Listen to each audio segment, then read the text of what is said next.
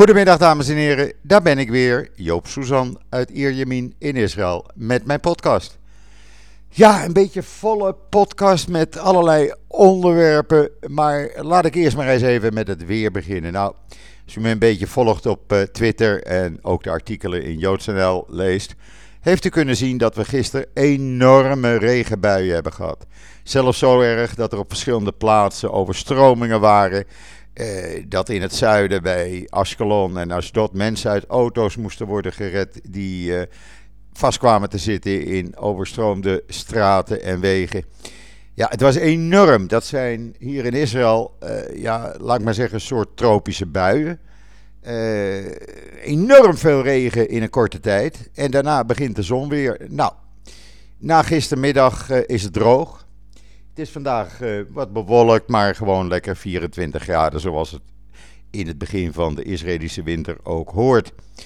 En ja, dat water hebben we nodig, dus niemand klaagt. Want voordat je het weet is het alweer maart en dan, uh, dan stopt de regen weer voor een uh, 7, 8 maanden.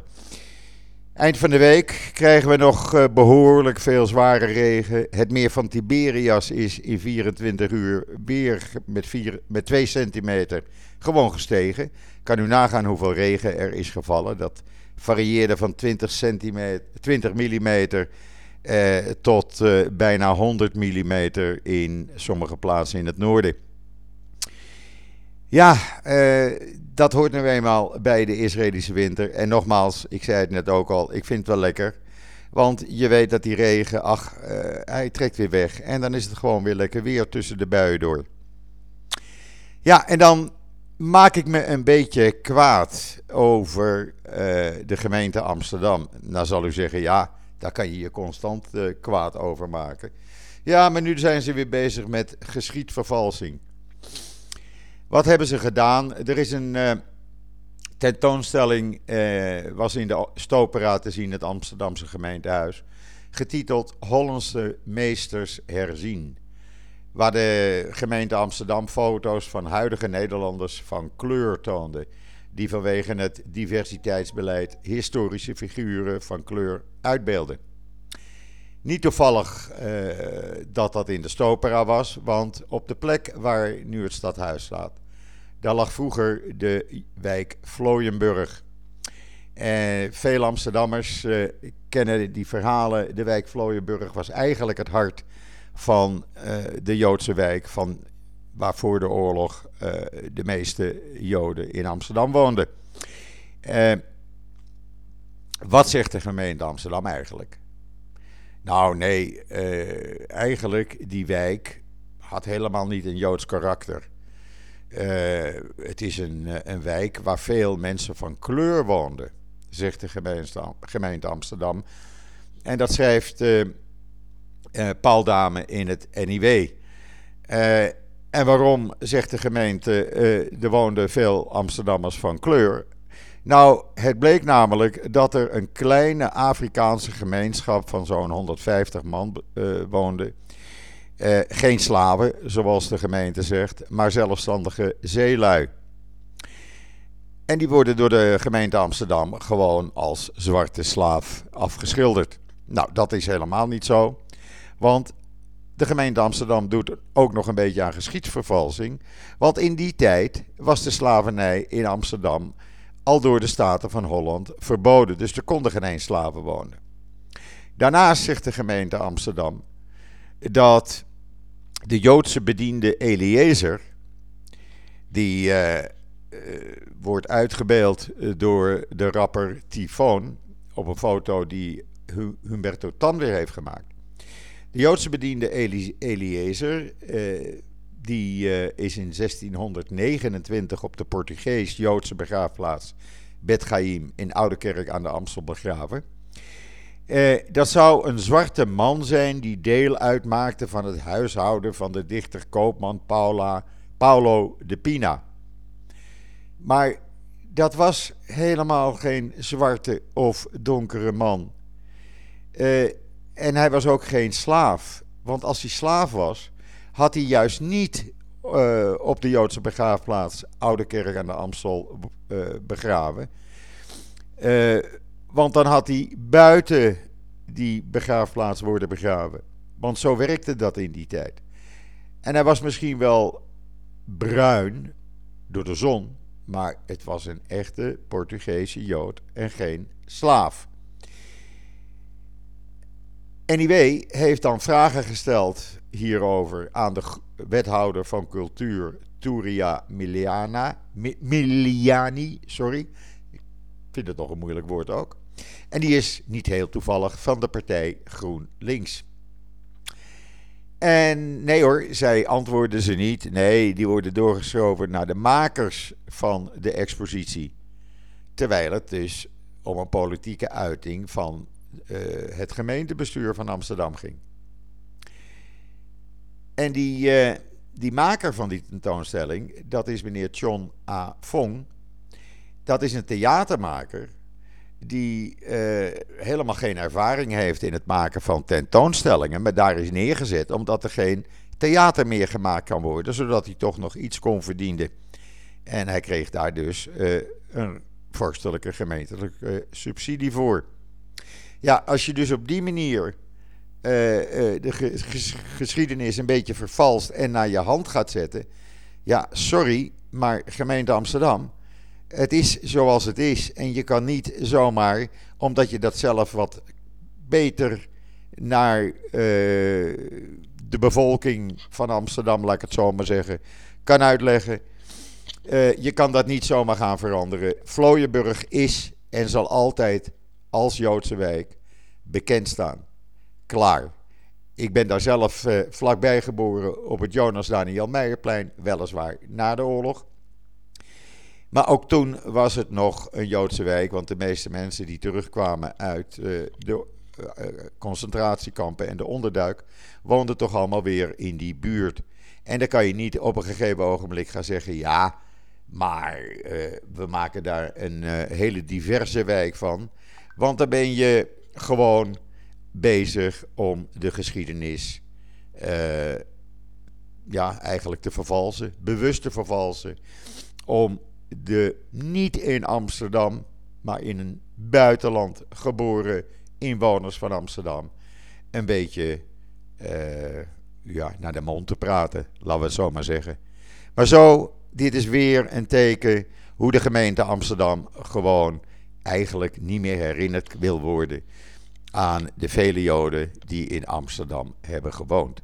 Ik zou zeggen, schande, schande, schande. Wat ook een schande is, en daar gaan we even op iets anders over, is het feit dat uh, wij hier vier dagen lang elke avond premier Netanyahu op televisie zagen. Die aankondigde met heel veel trots: het zijn goede dagen voor Israël. Ik heb dat toch maar even mooi voor mekaar. Ik heb gewoon bij Pfizer in Amerika 4 miljoen vaccins besteed. Eh, besteld en die worden in januari geleverd. En dat kregen we dus uh, vier jaar lang te horen. Uh, vier dagen lang, sorry, kregen we dat te horen. Nou, wat bleek, want er is natuurlijk, uh, ja, journalisten zijn journalisten, die gaan dat onderzoeken. En wat bleek? we mogen blij zijn als we het al krijgen. Het blijkt namelijk dat in het contract staat dat Pfizer niet verplicht is te leveren. Trouwens, de FDA moet zich nog hierover uitspreken. En het, uh, het blijkt dat het nog helemaal niet goedgekeurd is door de FDA, dat vaccin. Daarnaast beschermt het vaccin maar tot 90%. En vanmorgen tijdens een vergadering met ministers zei de directeur-generaal van het ministerie van Volksgezondheid. Uh, bij mijn beste weten, nagesproken te hebben met Pfizer, blijkt dat we maar vaccins krijgen in eerste instantie voor 100.000 mensen in plaats van 4 miljoen. En dat we dat op, het vroeg, op z'n vroegst in het voorjaar krijgen, als we het al krijgen. Daarop ontstond, ontstak Netanyahu in woede. Die begon hem op een vreselijke manier uit te schelden waar iedereen bij was. Dat hij een vuile leugenaar was en dat hij zijn mond had moeten houden, want het gaat hem niets aan. Maar ja, dat is dan al naar buiten gekomen. En zo blijkt dat als je een beetje de zaak bedriegt en liegt, ja, de waarheid altijd uitkomt. En dat bleek ook in een ander uh, verhaal. En ja, ik kan u zeggen, een groot gedeelte van Israël zit gekluisterd vanavond aan televisie. Want waar we zaterdagavond een bandopname te horen kregen op Channel 13, waarin Netanyahu in een gesprek met een van zijn uh, uh, toenmalige adviseurs, die nu getuige voor de staat is geworden in zijn proces, uh, zich uitliet over Naftali Bennett van de Yamina-partij, die toen minister van Onderwijs was. Ach, deze Bennett die stelt niks voor. Dat is gewoon een kleine hond. En die moet je weer terug in zijn hok douwen. Nou, Bennett staat daar gelukkig boven. Maar gisteravond werd een voorproefje uitgezonden uh, op hetzelfde Channel 13 van een programma wat vanavond wordt uitgezonden en waarin bandopnames gisteravond te horen waren van Sarah Netanyahu. Waarin zij zei over de minister van Justitie, uh, Ayelet Shaket, ook toevallig van dezelfde partij als Bennett, uh, dat mens is gestoord. En uh, ze schreeuwde op straat tegen haar. En nou ja, dat wordt vanavond dus wel een dingetje. Uh, ondertussen is bekend geworden dat de zoons van Netanyahu, die, uh, ja, ja, die schijnen heel belangrijk te zijn. Want die krijgen ieder een gepantserde Skoda met chauffeur en zwaailicht en weet ik van wat voor toeters en bellen. Dat ding kost 100.000 shekel more, meer dan normaal. Ik geloof dat hij op 100.000 euro uitkomt nu. Uh, want ja, uh, het zijn dan de zoons van de premier. En ja, uh, ik vraag me af, kunnen die niet gewoon in de Kia Picanta rijden? Of een Peugeot 108? Waarom moeten ze een gepantserde auto hebben? Dat is nog nooit gebeurd. De kinderen van Rabbi niet, de kinderen van Olben niet, de kinderen van, nou ja, noem maar op welke premier dan ook. Sharon, die had twee zoons. Die bleven gewoon werken op de boerderij. Ze waren niet beveiligd. Maar je net en jou en zijn broer moeten beveiligd worden, vond de premier. Dus werd er van belastinggeld twee gepantserde auto's voor ze aangeschaft. Waarmee ze naar hun vriendinnen kunnen en vrienden kunnen. Ja, eh, en dat valt natuurlijk niet goed in een land waar bijna 1 miljoen mensen werkloos zijn. Waar bijna 1 miljoen mensen moeite hebben om nog de touwtjes aan elkaar te kunnen knopen. En als dit dan bekend wordt, dan begrijpt u waarom die demonstraties op zaterdagavond gewoon doorgaan. Daar had Netanyahu ook iets op verzonnen. Die dacht, weet je wat, we gaan een algemene avondklok instellen. Uh, uh, dan moet iedereen na 9 uur binnen blijven. En die mag dan s'morgens om 5 uur mag je weer de straat op. Maar door de oppositie van alle experts en allerlei andere ministers is dit plannetje gelukkig niet doorgegaan. Want alle experts zeggen: luister, dat haalt niks uit. Als je overdag uh, overal naartoe kan, dan maken die paar uur uh, eerder mensen thuis houden s'avonds. vanaf 9 uur in plaats vanaf 11 uur dat bijna iedereen naar bed gaat. dat maakt dan ook weinig uit. Gesproken hebbende over het nemen van nieuwe maatregelen en het afzwakken van andere maatregelen. Gisteren heeft het coronakabinet zeven uur lang vergaderd. En het resultaat was dat er niets nada uitkwam. Wat bleek, er was een, uh, ja, uh, de ene minister vond dit niet goed, de andere minister wilde dat weer. Netanyahu wilde zus, de minister van Onderwijs wilde dat. De minister van Volksgezondheid zegt: Mensen, waar, waar praten jullie over? Jullie hebben er helemaal geen verstand van. Laat de experts het werk doen. Nee, wij nemen nu een beslissing. Nou, die beslissing na zeven uur vergaderen werd niet genomen. Uiteindelijk is de zaak dan uh, teruggebracht naar de experts, die dan vandaag advies moeten uitbrengen en moeten voorstellen wat er wel en niet moet worden gedaan om het coronavirus in bedwang te krijgen. Ondertussen eh, gaat het leven in Israël ja, gewoon min of meer door. Alles is dan wel dicht. Restaurants, cafés, eh, bioscopen, theaters. niks is er open, niks zal er ook voorlopig open gaan. Als het even mee zit, denk ik dat de hogere schoolklassen binnenkort naar school mogen. Uh, daar ziet het naar uit. Shoppingmalls zijn nog niet open. IKEA wilde open met alleen de begane grondverdieping, waar ze dan allerlei klein spul, gereedschapsserviezen en dergelijke huishoudelijke artikelen zouden gaan verkopen. Die mogen niet open. Supermarkten zijn wel open.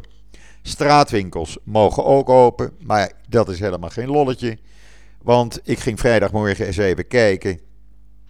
Eh, want ik denk, ja, ik moet toch een winterjack hebben. Ik hoorde dat van die regen. Nou, daar staan dus voor al die winkels rijen van tientallen, zo niet honderden mensen. En uit gesprekken later op tv hoorde je dat mensen gewoon gemiddeld 2,5 uur in de rij staan. voordat ze een winkel binnen kunnen om te kijken of ze iets kunnen kopen. Schoenen of kleding of wat dan ook. En waarom is dat? Nou, omdat er maar uh, een paar mensen per winkel toegelaten worden. Dat hangt af van de grootte. Maar één persoon bij 8 vierkante meter. Ja, dus dan, uh, dan heeft het geen zin om de hele ochtend in de rij te gaan staan. En te hopen dat je uh, dan op tijd naar binnen mag om iets te kopen, als het er al is. Dus dat doen we maar niet. Dan, dan maar even het oude jek aan. Maar goed, ik zeg maar zo, de regen. Ach, in maart is het weer afgelopen en we zitten alweer half november, dus dat schiet al lekker op. Ja, en wat hebben we voor de rest nog uh, voor leuke dingen? Nou, ik zal u zeggen, heel wat leuke dingen. Want als u kijkt op JoodsNL, dan ziet u bijvoorbeeld dat er in Oost-Jeruzalem een high-tech park komt, Silicon Wadi. Dat wordt daar neergezet met de bedoeling om honderden Palestijnen uh, uh, in de high-tech te laten werken. Palestijnse leiders zijn daar helemaal niet blij mee. Maar de Palestijnen zelf, die uh, al in de high-tech werken, of in de high-tech willen werken, ja, die vinden dat fantastisch natuurlijk, want die hoeven niet zo ver meer van huis. En kunnen dus lekker dicht bij huis uh, werken. En dan iets heel leuks. De BDS, u weet wel, in Nederland probeert alle Israëlische artikelen uit de winkels te houden. Nou, in Dubai zijn ze daar uh, toch anders mee. Want wat blijkt? De Israëlische wijnen uit de Golan, de Golan die volgens de BDS dan bezet gebied is. Israëlische wijnen uit de Golan zijn gewoon te koop in Dubai. En worden hartstikke goed verkocht. Want in Dubai hebben ze daar namelijk helemaal geen moeite mee. En dan uh, iets anders. Uh, u weet, er werken ruim 100.000 Palestijnen in uh, Israël elke dag die hebben een werkvergunning die op naam staat van hun werkgever. Dat zijn hoofdzakelijk mensen die in de bouw en constructie werken. Uh, nu heeft de Israëlische regering eindelijk de wet die vier jaar geleden al werd aangenomen, hebben ze in laten gaan. En dat betekent dat Palestijnse arbeiders nu een werkvergunning op hun eigen naam krijgen. Wat is het voordeel? Het voordeel is dat deze mensen niet meer gebonden zijn aan één bepaalde werkgever om in Israël te werken. Maar kunnen ook uh, zelfstandig een baan zoeken bij een andere werkgever die misschien een betere salaris of andere werkvoordelen biedt. Nou, dat is alleen maar een vooruitgang. Uh, Palestijnse arbeiders blij, Palestijnse leiders niet blij, want die zeggen ja, hallo, uh, dat is te veel vrijheid voor deze Palestijnen. Uh, het zijn wel onze eigen mensen, maar te veel vrijheid vinden wij ook weer niet goed. En dan is er een plan gemaakt in Israël om uh, te kijken of er weer toeristen kunnen komen. Uh, want toerisme is natuurlijk voor Israël heel erg belangrijk. Nou, wat wil men nu gaan doen? Het idee heeft men opgevat zo, zogenaamde toeristencapsules te gaan maken. Dat betekent georganiseerde groepen uit groene landen, zogenaamde groene landen, dus landen die niet te veel besmettingen van het coronavirus hebben. En die kunnen dan uh, ja, in een soort bubbel door het land reizen met een vaste gids, een vaste chauffeur. Uh, ze zullen niet in aanraking komen met de rest van de bevolking, kunnen wel overal naartoe. Uh, je moet natuurlijk dan een medische verklaring laten tonen dat je op het virus getest, uh, negatief bent getest. Bij aankomst krijg je dan nog een korte PCR-test. Daar kan je op wachten. Die moet dan ook negatief zijn. Dan ga je dus met z'n allen de bus in. Je blijft als groep bij elkaar. Je gaat naar hotels. Uh, waar je in aparte ruimtes. Uh, dat gedeelte blijft voor jou als groep. je gaat in aparte ruimtes eten in restaurants. De gids en chauffeur mogen tijdens het bezoek niet naar hun huizen, maar moeten bij de groep blijven. Nou, als dit plan doorgaat en misschien in een iets andere vorm, iets makkelijkere vorm, dan, uh, ja, dan ziet het er naar uit dat groepen toeristen weer Israël kunnen bezoeken. En dan gaat het er niet om dat die groepen uit 30, 40, 50 mensen moet bestaan. U kunt het ook zo zien. U bent met uw familie, laten we zeggen, een familie van 6 of 10 mensen. Nou, dan uh, kan je dat op deze manier dus ook doen. Er is nog niet bekend, want die vraag kreeg ik. Hoe zit het dan als ik mijn familie wil bezoeken? Nou, voorlopig is dat een probleem. Je mag alleen naar Israël om familie te bezoeken indien er uh, iemand is overleden of uh, voor een bruiloft. Maar dan moet je 14 dagen of 12 dagen in quarantaine eerst. En ja, dat is natuurlijk ook helemaal geen, geen lolletje. Ik heb dat meegemaakt met mijn schoonzuster onlangs. Die moest naar Nederland omdat haar dochter, mijn nichtje, een, een baby kreeg. Nou, dat heeft haar zeven weken gekost om tien dagen in Nederland te zijn. Want bij aankomst in Nederland moest ze veertien dagen in quarantaine. Daarna dus bijna twee weken bij haar dochter. En nu is ze terug in Israël en ze zit weer twee weken in quarantaine. Ja, nou dan heeft dat helemaal geen zin natuurlijk. Als je dus voor tien dagen vier weken in totaal in quarantaine moet. Dat uh, slaat natuurlijk nergens op. Maar zo werkt het tegenwoordig, zo is het reizen tegenwoordig. Uh, ik hoop dat het vaccin van het Israëlische leger, waar hard aan gewerkt wordt en wat tegen de zomer klaar is, dat dat, uh, daar heb ik meer vertrouwen in als dat hele Pfizer-vaccin. Want dat schijnt voor 100% goed te werken. Alle mensen die tot nu toe getest zijn, en dat zijn er steeds meer, die uh, hebben dat vaccin ingespoten gekregen. En, of zijn ermee ingeënt, laat ik het zo zeggen. En die hebben geen bijverschijnselen tot nu toe. Dat gaat hartstikke goed. Dus laten we hopen dat dat Israëlische vaccin gewoon het neusje van de zalm is. En daar zou ik me dan wel mee willen laten inenten. Uh, alleen maar om te zorgen dat, ik, uh, ja, dat je weer eens een beetje normaal kan leven. Wat is natuurlijk ook niet normaal.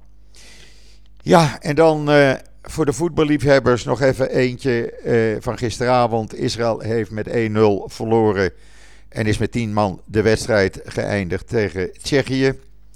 Het zit er niet in dat Israël dan naar de finales van de Euroleague gaat volgend jaar.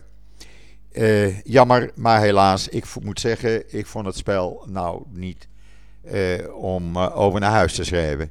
Er zat geen homogeniteit in die groep voetballers. Iedereen deed maar wat. En ja, dan moet ik toch eerlijk zijn en zeg ik terecht verloren. Helaas, hopelijk wordt dat beter. Sahavi, die bij PSV speelt, deed wel mee.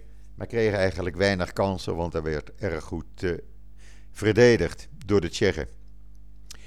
Ja, dat was het dan even weer, deze podcast op maandag de 16e november alweer. Rest mij u nog een hele fijne voortzetting van deze maandag toe te wensen.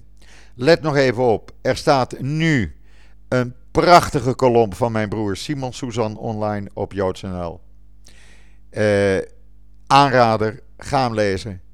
En strakjes om... Uh, half vijf heel belangrijk nieuws over opnieuw een Israëlische astronaut die volgend jaar, eind volgend jaar, naar het International Space Station gaat. Dan heb ik al wat verraaien, maar hou Joods NL in de gaten. Daar komt het strakjes allemaal op. Rest mij u eh, nog te zeggen dat ik er donderdag weer ben. Ik, misschien ben een gast, dat weet ik nog niet. Uh, dat merkt u donderdag wel. Dus zeg ik op mijn beurt: tot ziens. Tot donderdag.